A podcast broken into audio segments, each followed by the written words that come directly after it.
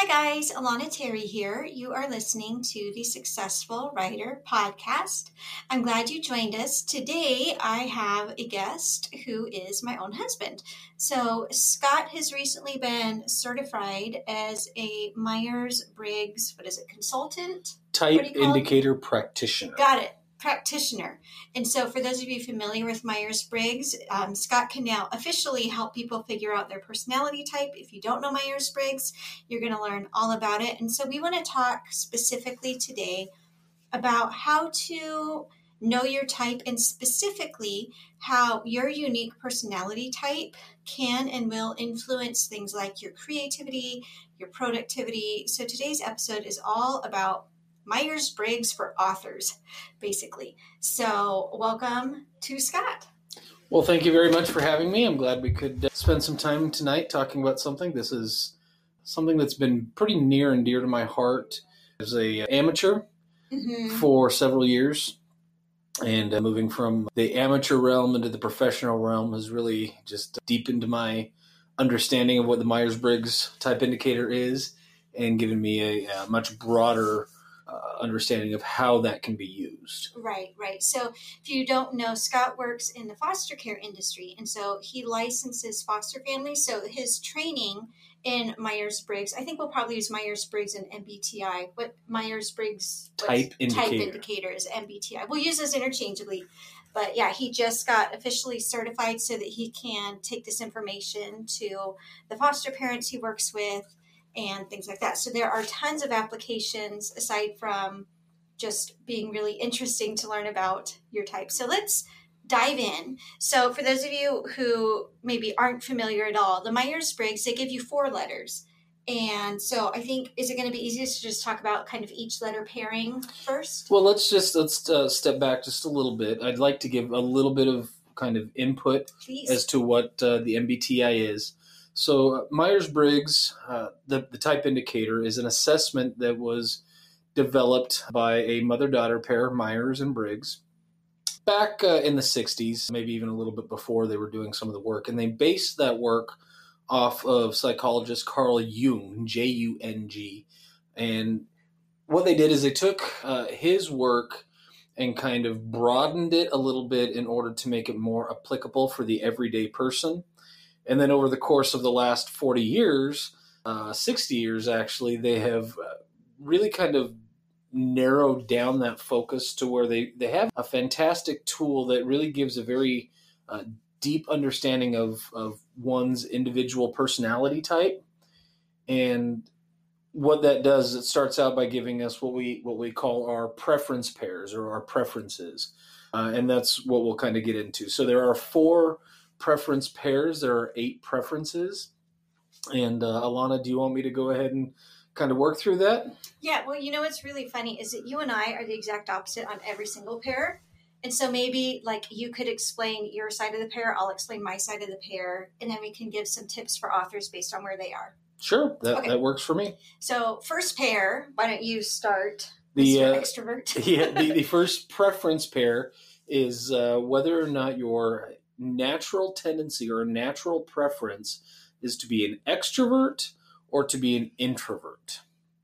And what this is is uh, it's an understanding about how we gain energy and uh, how we direct energy. So, as an extrovert, I gain energy from the outside world. So a lot of people kind of look at extroverts and think, "Oh, well, you know, they're they're people people.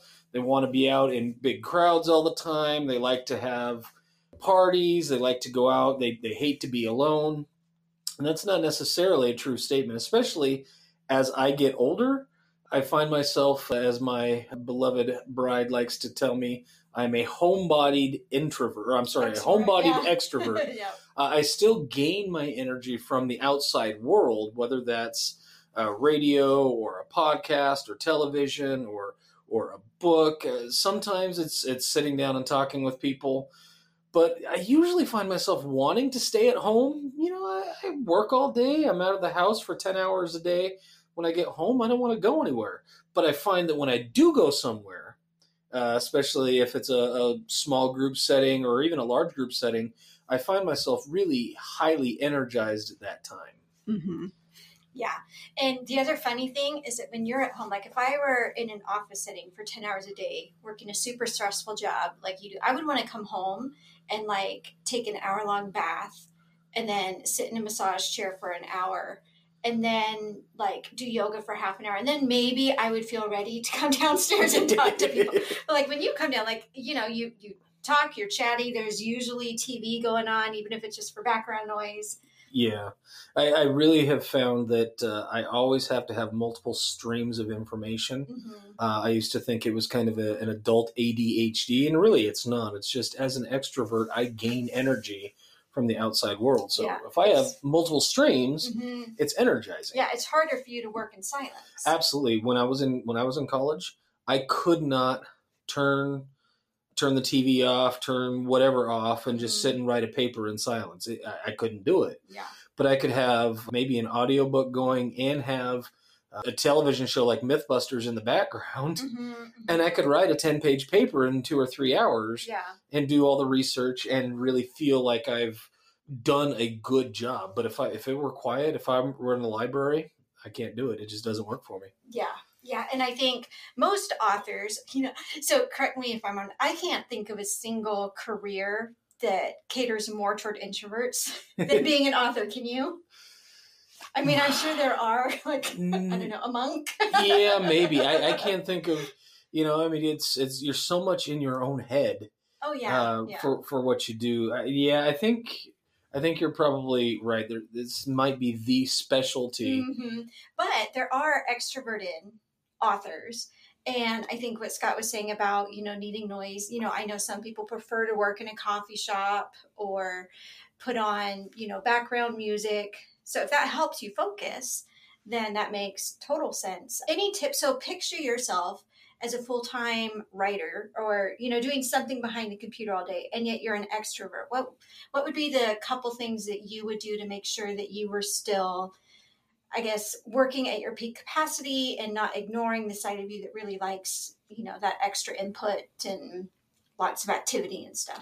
Yeah, I would, as an extrovert, I wouldn't be able to just sit in an office and, and write a book in silence. I would have to have stuff going on and kind of like probably write a book with Star Trek playing in the background. Absolutely, I would put Star Trek on. I put Stargate SG One on. You know, something, and it isn't even really music. It has to. Music mm. doesn't really energize me as much as some other people That's do. Funny. For me, the spoken word is really. It's kind of that gaining information. Even when I'm at the gym, uh, and I go to the gym for a couple of hours a day, but I don't listen to music like most people do. I listen to an audiobook. It has to engage me as to where with music, a lot of people, well, I'm assuming, it just they kind of they disengage with the music because it's there just kind of feeding them. I don't I don't know. I don't really understand it personally. Because you're not an introvert. Because I'm not an introvert. so I have to have some sort of like information gain right. in order to do it. So if I were a writer, I would put Star Trek on. I'd go to a coffee shop, but not not a quiet coffee shop. Mm-hmm. It'd have to be a place where there's you know people coming and going. You know, I might even just keep the door open and let the kids run in and out because yeah, that's to have a little bit of chaos. yeah, yeah, because lack of chaos and and I as an extrovert don't really do well. Mm-hmm. No, that makes total sense. And I'm going to assume that most people listening know what it's like to be an introvert, but you know, I'm pretty classic introvert. Like I just said, if I were away from the home for hours a day, I'd come home and just need a lot of quiet time to recharge. I've talked before on the podcast when I travel how hard it is for me to not get sick just because all the noise and activity is really stressful. So I think, you know, Scott's right too that writing really is a, a great job for an introvert. And in that case, I would say some tips for you is to just realize that, yeah, you're going to need that that little bit of a break. So, for example, we're recording this less than a week from when I got back from the 20 Books Conference in Vegas. And today was my first day where I wrote anything, and literally it was like 160 words. And I need to be okay with that because I I was there and and there's so much activity that I know I need to give my introversion time to just kind of refuel and recharge before I can expect to perform at peak capacity. Absolutely, and and that's that's what's so important about understanding if you're an introvert or an extrovert. And it's interesting. A lot of people. This is one of those preference pairs where people really get tripped up. Mm-hmm. A lot of people think, well, I'm shy, right. I'm quiet, therefore I'm an introvert. Hmm. That isn't it isn't even like a majority necessarily. You can be a shy extrovert. Absolutely. You know, I think of, uh, or, or you can be uh, an introvert that is very gregarious because you have to be. I think of pastors. I know an awful lot of pastors who their job is to be out with people and, and, they're preaching, yeah. but they are some of the most introverted people I know. Mm-hmm. And then I've also I've known some people who are introverts or I'm sorry extroverts that they have to you know work in an office where it's quiet all day and we're able to kind of train ourselves to do those things. But what one thing that's really important is not just taking uh, you know well i'm an introvert and and running with it but actually looking at what makes us an introvert why we're an introvert or an extrovert. There's a lot more to it than just saying well i'm shy or i'm quiet or saying having somebody else tell you you know hey alana I, I believe you're an introvert well, just because I've said that, I don't really know what's going on inside you. Right. And I would guess, at least within my training, whenever anybody tried to label somebody, uh, they were probably wrong about 35% of the time. Mm-hmm. Uh, you know your type, you know your preference better than anybody else. Somebody can tell you you're something, that has nothing to do with the reality. The reality is who you are that makes a ton of sense. If you are introverted or you want to understand introversion better, there's a really good book called Quiet.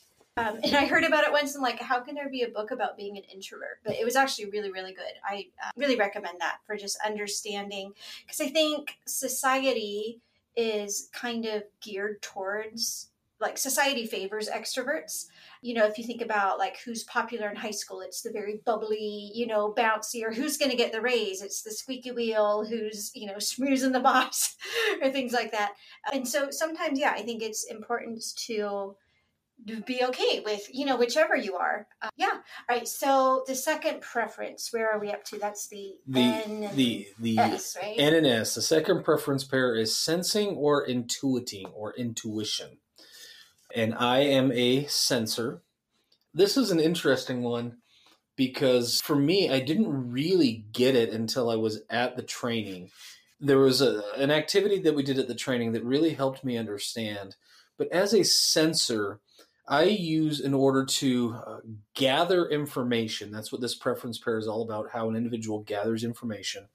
I use my five senses. Now, of course, we all use our five senses all the time. Now, of course, and, and there are more than just five senses, but we use sound, sight, touch, smell, hearing. We use all of these different senses in order to gather information. For me, that as I try to understand the world around me, that's the most important thing. When I see a forest, I'm going to be looking at the individual trees instead of the, the huge forest that's in front of me. I want to see the, the individual items that make up the whole and that's uh, as a sensor what it means to me. Yeah i think one of the things so i'm i'm the opposite as we already said in all of these tendencies scott and i are the exact opposite. And so for me as an n for an intuitor or intuitors or, it, it, you use intuition so i use the word intuitor i don't okay. know if it's right or wrong but it is what it is. So i'm, I'm going to claim intuitor so for me i kind of take um, like I'll look at something and think about how I feel. So, a really, really good concrete example. When one of the kids is sick, I will send Scott a text and be like, oh, yeah, poor guy, he's not feeling well. The very first thing Scott always asks is without fail. Yeah, without fail. Have you taken his temperature? Because he gets information with data and numbers and the concrete kinds of things, you know, the black and white things. If it's a fact, he can understand that. Whereas for me, I I don't need to take my son's temperature to realize that he's lethargic, he's warm to the touch, he's droopy. So for me, like that may, makes way more sense. Yes, he's not feeling good because these are the symptoms I see. So maybe even like in what's quantifiable, is that maybe one of the big differences? you know, I think you can look at, at it that way, but as I understand it, it's not necessarily what's quantifiable but it's I look at the details as to where somebody who uses in, in, intuition looks at the whole. Mm-hmm. or they gather information from the whole. Somebody who uses intuition tends to be more willing to kind of brainstorm things and kind of Mhm. see things as they can be. It's more the creative side, correct? I, no, I don't know that I would No? say that. I, Oh, I okay. would say that that um, none of these is more or or less than anything else. It's Mhm. simply how we gather information. Because you can have some sensors who are very very creative individuals, Mhm. but really what it is is it's the ability to, or not not even the ability, the tendency to seek the details as opposed to seeking the uh, the what it The could big be. picture. That makes Yeah. a ton of sense because I know for me, working with a VA, one of the most important things she does is handle these little minute detail things that I hate to have to worry about.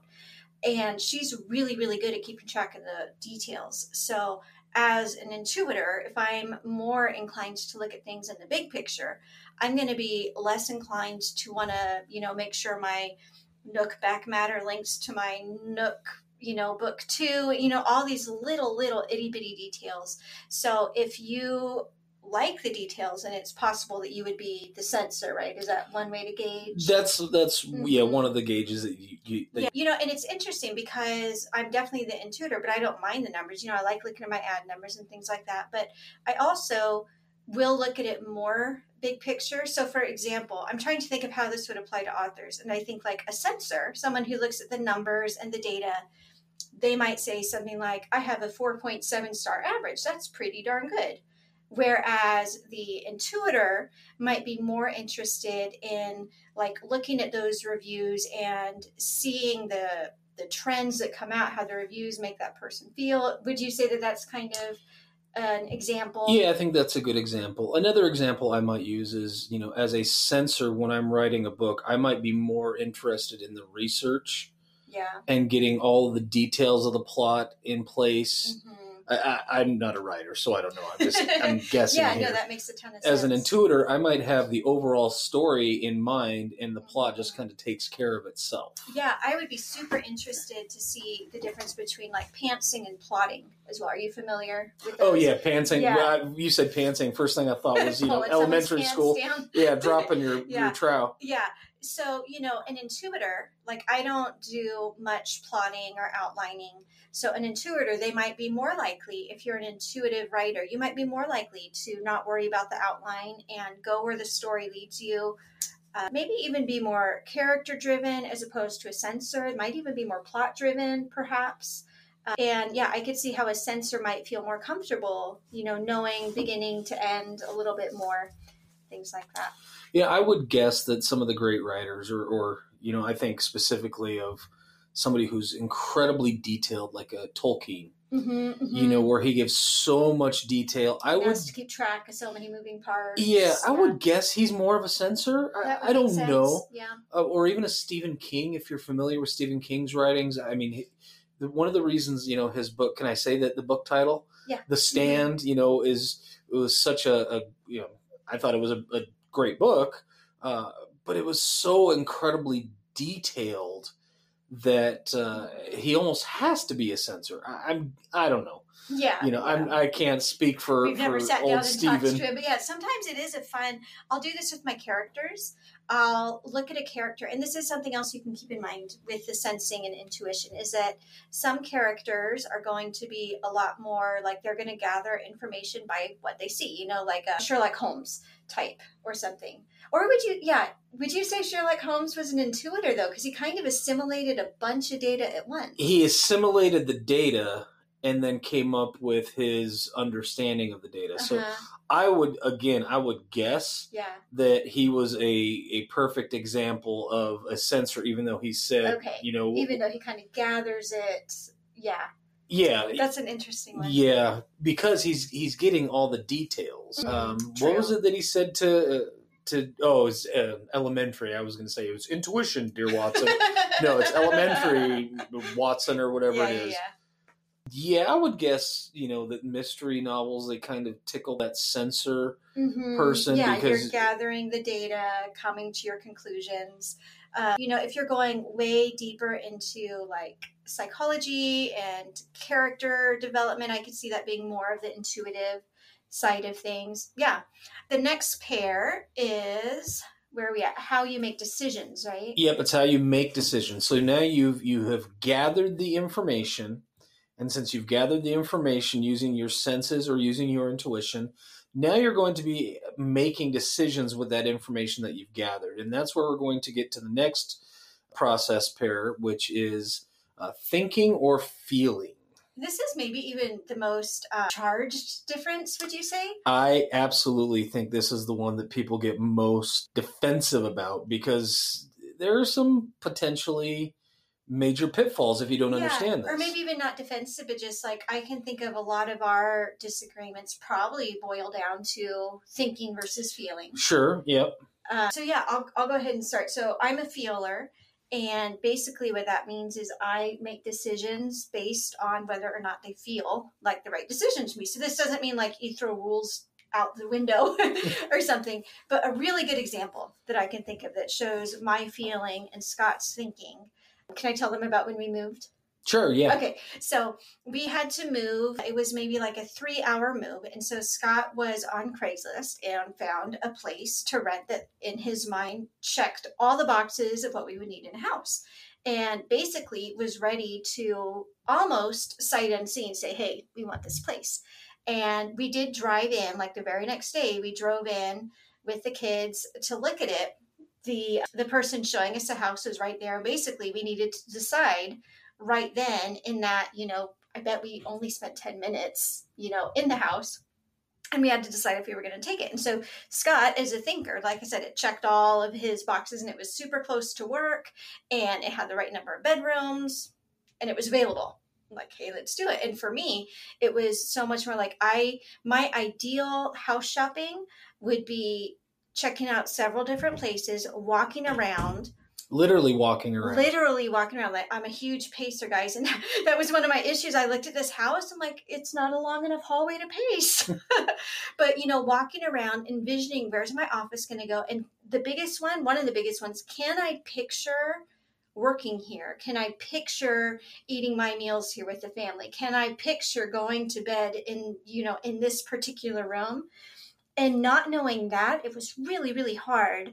Uh, spoiler alert it is the place that we chose and it's working out just fine but it was really hard for me to to make that decision. I was really really in a bad mood that day. I'll go ahead and admit it Well, and, and you know, with as a thinker, what what we tend to do, and again, I use that word tendency because it's important, but we tend to make decisions based on logical understandings. There really isn't much room as a thinker for kind of that feeling. How is this going to affect things? Well, I look more at the bottom line. yeah if it's the right decision it's the right decision Exactly. case closed Yeah. and and that can be extremely difficult for a lot of people because they expect to be able to use their feelings and say well you know how is this going to affect my values that's you know it's not necessarily a feeling really doesn't have a whole lot to do with emotion as it has to do or as much to do with emotion as it has to do with how a particular decision fits into your value set Mhm. for me as a thinker, my value set may not be the most important thing. You know, like right uh, in my job, uh, as as Alana said, I, I supervise foster homes, and so I will place youth into a foster home, and I will look at the specific information that is going to affect the youth, affect the home, and I will try to gather a logical decision. This decision has nothing to do with how I feel about it. right It has everything to do with is this the right place based on all the information provided? and i'm sure if i were in that position which i would never survive well in your job. But i think for me it would be more of like i said that picture can i picture this child getting along with his family? Based on what I, as a thinker it's easier for him to explain the linear progression of you know a b c and d equals e. Whereas for me like it would be harder for me to explain things like okay i i can't think of an example off the top of my head but i know there have been times i'm like well no i don't want to do this or this is a decision i think we should make but it's harder for me to explain that because it's all happening internally and it's not really based on like logic or equations necessarily so a really good example from the writing world would be like a thinker would probably be totally fine with saying, hey, this is a hot genre. I bet I could write in it and dive in. Whereas a feeler would have to really, uh, you know, do a lot of internal questioning. Can I see myself doing this genre? Is this a project I would love? And so I do that, you know, a lot. A lot of my decisions, yeah, if I were a thinker, I would make a lot of different decisions because I would probably be more able to say, hey, this sounds like a good business decision. You know, Scott and I have been talking about my shiny object syndrome project, and I think that's like almost all feelers. like, this sounds exciting. it, it is I think it does give some some really keen insight into who we are as we start to understand how these tendencies affect everyday life. Mm-hmm. You know, yeah, as a as a thinker, you know, I really don't care about I mean, it sounds bad. I don't care about feelings. Yeah. Because I want to make the right decision based on all the information. And so as a writer, yeah, I would say, look, I know that I can make hundred thousand dollars a year writing in this genre. That's what mm-hmm. I'm going to do. It has really nothing to do with whether or not I feel like this is the best genre now. Right. Now, and I say nothing to do with, but I mean, you know, I'm, I'm using kind of an extreme right. example here. There's yeah. always, you know, I'm always going to be taking in my personal values. I'm not going to mm-hmm. write in a genre that doesn't fit my value system mm-hmm. or anything like mm-hmm. that. Yeah, but I think in a, um, a feeler would have a lot harder time writing something that they weren't kind of creatively behind. Sure. Mm-hmm. Yeah, and I, I, I, would agree that a, a thinker is probably going to be more likely, or they would tend more likely to write based on how successful they know they can be. Yeah. And I think it's important to note, you know, that neither of these is better or worse, and they're both totally valid. And the world would be a real mess if we were all thinkers or if we were all feelers. It'd be a major mess. Even, you know, a marriage could be oh, a real sure. mess. You yeah. know, like it's important for us to realize that we are very different people, mm-hmm. but that it's those differences that really make us. Uh, I think, a successful couple. Well, and the fact that we are so different means that we are always kind of in checks and balance with each other. Sure. You know, so I doubt that there would ever be a decision that we would dive into. Like, let's say, hypothetically, you could take a job in Texas and it would double our income. And if we were both just thinking, looking at the numbers, we both might say, sure, let's do it, and not even take into account how it would affect the kids, you know, any of those kinds of things. And so I think it is you know, I, I really appreciate that we have both sides to look at things. Mm-hmm. And uh, yeah, so something for you to think about too in your relationships. If you're, so for example, you know, I don't think, I think, Scott, you do an amazing job understanding that I have shiny object syndrome, but I'm not sure that you totally understand it because in your mind it's like, hey, you found something that works, keep writing these books that work. Mm-hmm. And I'm like, well, if I do that, I'm afraid I might, you know, get tired of this or, or things like that. And I think you've done a great job, even if it's not the way you would work, you just kind of understand that about me.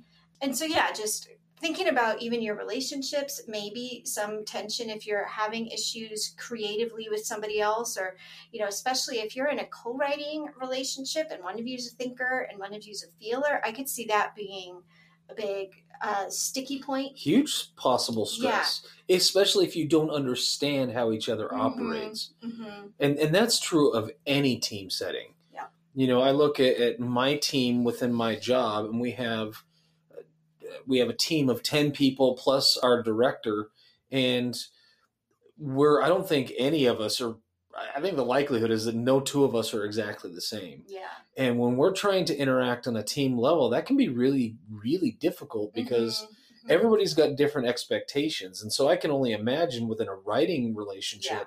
where you're trying to put out a product an artistic product mm-hmm. that could have a huge impact by not understanding how your uh, co-writer who is a feeler is right. understanding things versus your thinking yeah. that can that can be a point of contention oh for sure like if if i were co-writing i know some relationships it's like one person writes the outline the next person writes the first draft i could see myself not doing that well being the person writing a first draft based on someone else's outline because mm-hmm. I might get to chapter five and my co-writer says and now character A does this and if I'm not behind that. I'm like, well, I can't make character A do that. That's not you know, that's not what she would do or something. Mm-hmm. yeah. Uh, and then lastly, we've got judging and perceiving. I think out of all of these, these are like the worst named of them all. yeah, and and the names actually came came from some pretty significant research, and we don't have time right now to get yeah. into it. There's a reason that they chose that, and that gets into some pretty like in depth psychological issues in a good way. I mean, issues usually mean something bad. Right, right. But the judging and perceiving is is how we kind of react with the world around us, or how we interact with the world around us, and that that can be very interesting to, to try to figure out because they again also have some i mean even with the name judging you think of judging you think somebody's going to be judgmental mm-hmm. and that has nothing at all to do yeah. with what it means or even perceiving you know like that seems to me like what you're looking at yeah like i can perceive something yeah and, i'm a sensor i'm a perceiver what's the difference yeah. so as a perceiver and i am i am a perceiver and actually my my beloved here has helped me understand that a lot more for me i've come to understand that i am very much uh, driven by a deadline mm-hmm. and so i will always get the work done but I will get the work done at the last possible moment. Mm-hmm. Uh, and I'll just kind of, you know, always be thinking about it going into it, but then I'll finally do it when it's time to do it, not before, because it would be a waste of my time. Because uh, I can be doing other things. Maybe I can be doing a fun something or other. And, right, right. and so that's a it's a challenge, I think, for people to understand what that means. It doesn't mean that I'm going to do it wrong but you know like one of the issues that i can really think of this becoming a, a problem is going to be in something like a group project mm-hmm.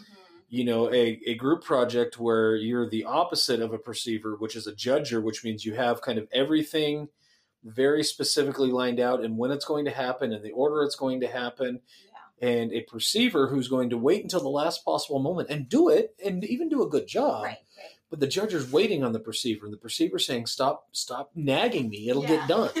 right, right. So the the judger is the kind of person who plans ahead, and the perceiver likes to be more spontaneous, things like that. I mean, do you feel like that's a decent? Yeah, and and likes to isn't even necessarily the, the right yeah. thing. I think it's just that that natural, like this is just the way it is. Yeah. You know, you're going to, uh, and and I I want to put that caveat in there because a lot of people think that well I like to do this and therefore maybe I can change it because it's just like. Mm-hmm. But in reality, it's kind it's of an ingrown yeah. part of who you are. Yeah. In fact uh, Jung would say this is this is very much part of our nature as opposed to being the way that we were nurtured. Yeah, these are our born tendencies. Quality, yeah.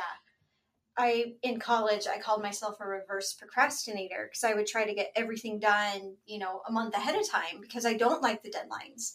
So in the writing world, the judger, so the person who kind of plans everything out ahead of time, uh, they might be more likely to like to do the outline. I would be the exception to that. But some judges, I'm sure, would really like the very heavy outlines and the perceivers, like what Scott was saying with deadlines, the perceivers would very likely be the kind of people who would put up a KDP pre order just so that they had a date that they had to write it by. Hmm. Because if there's not any external factors involved, it just becomes too easy to push it back push it back, push it back. You know, the funny thing is, I have no idea what you just said oh, because you, yeah, you, are speaking a language that I don't speak. but I, I, I, think I get the the overall feel for what you're saying.